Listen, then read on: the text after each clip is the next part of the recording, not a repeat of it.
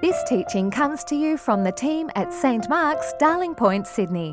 We hope that it blesses you.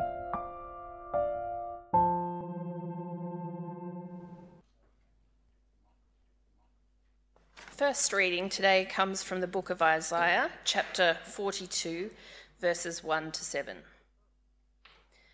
Here is my servant whom I uphold, my chosen one, in whom I delight. I will put my spirit on him, and he will bring justice to the nations. He will not shout or cry out or raise his voice in the streets. A bruised reed he will not break, and a smouldering wick he will not snuff out. In faithfulness he will bring forth justice. He will not falter or be discouraged till he establishes justice on earth. In his teaching, the islands will put their hope. This is what God the Lord says, the creator of the heavens, who stretches them out, who spreads out the earth with all that springs from it, who gives breath to its people and life to those who walk on it. I, the Lord, have called you in righteousness. I will take hold of your hand. I will keep you and will make you to be a covenant for the people and a light for the Gentiles, to open eyes that are blind, to free captives from prison, and to release from the dungeon those who sit in darkness. Hear the word of the Lord.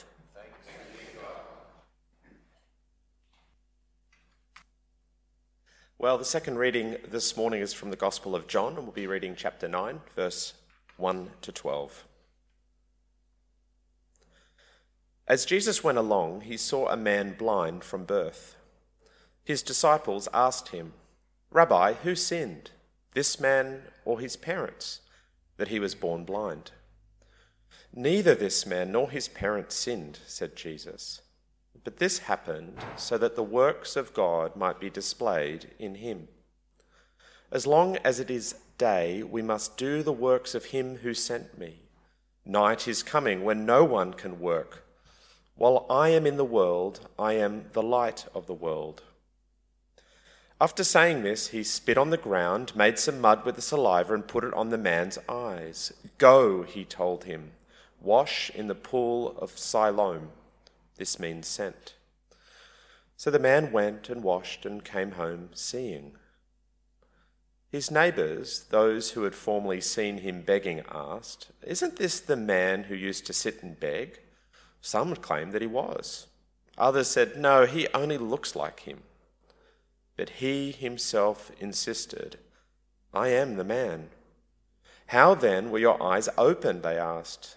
He replied, The man they called Jesus made some mud and put it on my eyes. He told me to go to Siloam and wash. So I went and washed, and then I could see. Where is this man? They asked him. I don't know, he said. Hear the word of the Lord. Thanks be to God. Let us pray. Almighty God, we thank you for your holy word. May it be a lantern to our feet, a light to our paths, and strength to our lives. In the name of your Son, Jesus Christ our Lord. Amen. Well, as Jesus went along, he saw a man blind from birth. Think it's difficult for us who are able sighted to truly get a grasp on how difficult this man's life would have been. The Jewish law did give some provision for the blind, but for someone like this, of lower classes, blind from birth, no privilege, no opportunity to get ahead in life, it was a terrible physical state. The only possible way to make a living was to live like this, sitting near busy temple corners hoping that passers by would give them something. But it's the disciples' question that really reveals what he faced. It's there in verse 2. Rabbi, who sinned, this man or his parents, that he was born blind? When people saw this man, they thought, someone must have done something for him to deserve this. Whether it be his parents, and perhaps it was that his mother had worshipped in a pagan temple while she was pregnant, or even the man as he was a baby in the womb. Can you imagine the weight of this kind of judgment every day? The shame he would have felt, his own sense that he deserved this affliction, and the constant judgment from others. I think this attitude, you know, we, we hear this attitude and it can sound a little primitive to us, but I think that we look for the same kinds of answers. Because I don't think the disciples are necessarily being judgmental. Instead, they're trying to make sense of how this thing could happen. Maybe because they pity this man, or maybe because they're so afraid of blindness themselves. It's a natural question for all of us to ask why did this happen and how, what is a possible way out of it? And blindness is an especially apt condition for this question because sight in the Bible isn't only about visuals, it's about, it's about spiritual insight, clarity about the world and God's purposes in it. And so when the darkness of the world closes in on us or on others, we want to make sense of it.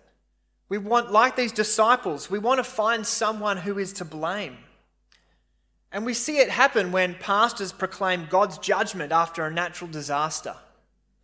We see it in the aftermath of a financial crisis or pandemic when everyone scrambles to find who exactly is to blame.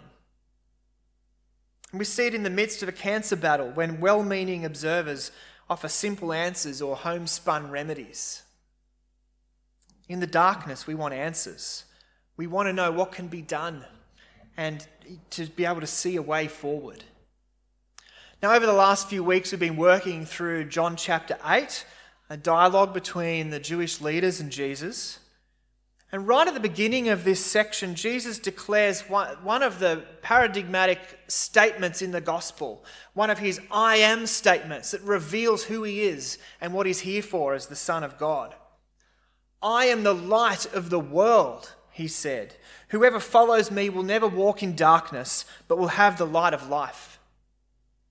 And so here we are in chapter 9, where Jesus' actions demonstrate what he means when he says he is the light of the world. And so, in seeing what he does and hearing what he says, he gives us a way forward to begin to make sense of the darkness. And so, begin to answer the disciples' question. So, how does Jesus make sense of this man's affliction of blindness? Who sinned? Was it him or his parents? Well, look at how Jesus responds in verse 3. Well, neither this man nor his parents sinned, said Jesus. But this happened so that the works of God might be displayed in him. Jesus completely rejects that dilemma that the disciples hold up. They believed a common worldview among pagans and Jews alike that there is a tight connection between sin and suffering, that they're intimately connected, that suffering made sense because it was the direct result of wrongdoing. But Jesus says, no, this man's affliction was not due to anything that he or anyone else had done. And so there's an essential pastoral reality for us here as we go about in our Christian lives and as we deal with darkness for ourselves. And that is that it's often impossible to make sense of the darkness. It's true that according to the Bible, there is a general relationship between sin and suffering. Now, the world is a broken place because of our individual and collective rebellion against God. But that does, doesn't mean that we can draw causal lines between particular things that we've done and particular afflictions. This was the mistake of Job's friends, remember? Insisting that Job must have done, must have done something wrong. And it's the mistake of the disciples here when they ask that question who sinned, the man or his parents? As much as we look to find fault, most often, and especially in natural evils like this, like disease or natural disasters, the darkness is too complicated and mysterious. And so we can't make sense of it. But that's not the whole story, is it? Because Jesus also claims something even more surprising, I think. Did you catch it? Again in verse 3. This happened so that the works of God might be displayed in him. According to Jesus, this affliction of blindness is an opportunity for him and the disciples to show the works of God in how they respond to this man. For Jesus to demonstrate that he is the light of the world. Now, we'll get back to what Jesus himself does in just a minute, but it says to us that although we can't make sense of the darkness, it can still be an opportunity to see and do the works of God. Last weekend, we had our St. Mark's conference, and over the course of the day, we heard a series of really powerful testimonies of, of people experiencing God's grace in their lives, of seeing the work of God displayed even in the midst of darkness.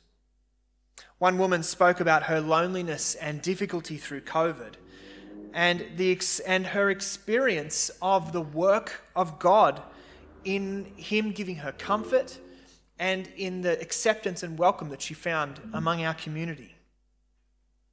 Uh, one man spoke about his experience of disabling and debilitating pain, and he testified about the work of God in his life, in his gradual healing, and through his Connect group, contributing significant amounts of money towards his medical fees when he couldn't work. Even in the darkness, we can look for and experience the works of God like this. And not just experience it and, and kind of look, at, look out for it happening, but to join in with Jesus and his disciples. Did you notice the way that Jesus puts it in verse 4? As long as it is day, we must do the works of him who sent me.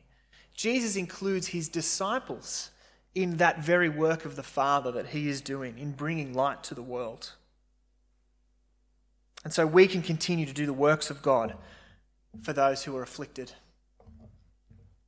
But what is it that Jesus does? How does he show the work of God in the life of this blind man? Well, he does something very strange. He bends down, spits in the dirt, mixes it up with his hand, takes those muddy fingers, and wipes it into the eyes of the blind man. Now, who knows what the disciples were thinking? What's, what's with this mud? Maybe they'd seen other healers use saliva uh, in the belief that saliva had healing properties, and maybe the disciples were thinking, oh gosh, I hope, I hope it works this time. Or maybe they knew that since spit can ceremonially defile, then maybe it can be used also to ceremonially cleanse, and this might make a difference. Or maybe they just thought that having spittish mud wiped in your eyes is just disgusting. I don't know, it doesn't say. But Jesus tells the man to go and wash in the pool of Siloam. It was a mikvah, a pool for ritual immersion and cleansing uh, before entering the temple. And at this point, what would you do if you were the blind man? You know, a rabbi comes by, rubs mud in your eyes, these eyes that have never seen before, and tells you to go wash in a pool. And you know, this man, he's blind. It's likely that he's up near the temple. The pool of Siloam is all the way down the bottom of the hill where worshippers would go and wash themselves in preparation before heading up the hill to make their sacrifices. And for someone who is disabled like this, a journey like that could seem like forever. But the man listens to Jesus. He has faith, inex- inexplicably has faith. He goes and he washes in the pool and he comes home seeing. Yet so much happens here the spit, the blood, the blind man's faith, the washing. It all happens so quickly. But at the center of it all, right there for us to see, is Jesus, the light of the world, giving light to this man's darkness. And what a life changing transformation. Imagine seeing for the very first time. This isn't someone who went blind and then was fixed. This guy had never seen. Knowing where to tread, where was safe for the first time. Seeing plants and sunrises for the first time ever, the colours and the richness, and seeing the faces of the people who had loved him and cared for him for so long. Jesus, the light of the world, he cared for this disabled man and transformed his life from darkness to light. Remember where we are in the Gospel of John. Not long ago in chapter 8, Jesus declared, Remember, I am the light of the world. Whoever follows me will never walk in darkness, but will have the light of life. You know where Jesus said that? He had stood up in Jerusalem at the Feast of Tabernacles and declared that he is the light of the world. And he wasn't just talking about this one man, he was talking about giving transforming light to all of the nation of Israel, and so to all of the world. Now, this man's blindness was a physical expression of the blindness and darkness that all the Jews of Israel knew. When they were cast into exile, the prophet Isaiah described Israel as groping in the dark, blind to how they should live, and blinded to the light of eternal life from God. And so, this Feast of Tabernacles, where this is happening, included the Festival of Lights that celebrated God's guiding light for them in the past through the wilderness. And it looked forward to God's God giving light, shining light into Jerusalem that shone out to the world to bring light in the darkness to the rest of the world. And so, this experience of darkness for Israel reflected the experience of a whole world that was in darkness, that's far from God and far from the light of life. And it's that world into which Jesus brings his light a light that exposes and judges, but also brings salvation and healing and life, eternal life and light for along the way. So, when this, this man, felt that warm graininess of spit mud from the mouth of the Son of God in his eyes, and the fresh chill of the cleansing waters of Siloam, and the stunning vision of colour and movement, he experienced a foretaste of the light and life that God is giving to all his people and offering to the world we started considering a way forward in the midst of darkness and affliction. We can't make sense of it, though we can do join in with the works of God in it. But ultimately, the way out of it is through Jesus, the light of the world, who gives sight to us who live in darkness. As the light of the world, he dies for our sin, shows us the way to God the Father he reveals the truth to us about ourselves, about our lives, about God, and gives you eternal life, gives you His Spirit as a light along the way. And so the question is when you experience darkness and affliction, whatever it is, how do you respond? What's your default way forward? So easy to toughen up, to try harder just to bare knuckle our way through it. Or on the other hand, to be kind to yourself, to take a step back, to maybe take a different tack, try, what, try something different. Now, I don't want to downplay the importance and impact of taking steps like these, but our deepest problems aren't physical or emotional or mental. Our deepest problem is that we are spiritually afflicted and spiritually blind. And so, what we need most in all of our troubles is the healing and light of Jesus, the light of the world. But there's a problem here in this story. Because if Jesus is this revealing light, giving light to everybody, why is everyone so confused? Why don't they get it? The blind, man, blind man's neighbors, they meet him and they can't believe what they see. This guy who used to sit and beg, but here he is looking at them, walking around freely. Oh, that, that's him, right? And others say, no, it can't be him. It only looks like him. The man has to get up and say, no, no, it's me. Believe me. Well, how can you see? They ask. It's a fair enough question. But even the man, he doesn't know much. All he knows is that someone called Jesus came and spat, made the mud, put it in his eyes, told him to wash, so he washed, and now he can see. Well, where is Jesus? They ask. And of course, in a city like Jerusalem, swollen with all those people coming for the Feast of Tabernacles, Jesus could be anywhere. I don't know where, where he is. For a story about the blind coming to see, these people are surely in the dark, still in the dark. But for all this confusion, we can still see how we are called to open our eyes to see the light and our mouths to speak about the light. Because consider the confused crowd the women and men who see what Jesus did, but they just don't get it. They remain in the dark, and yet, look at what they do. They ask, they investigate, they inquire. It might be that you're here today in a similar position. You think there might be something to this, but you're not yet convinced.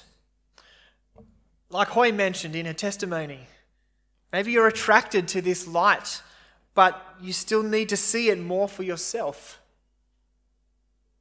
I want to urge you keep asking, keep investigating, keep inquiring.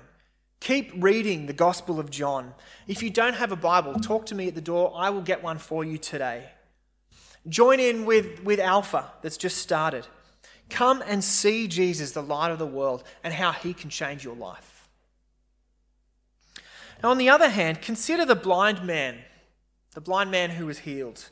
he trusts Jesus and he experiences Jesus' light in the darkness, but he's still a bit in the dark. He doesn't know much about who Jesus is, but he knows that he's being transformed. And so, what does he do?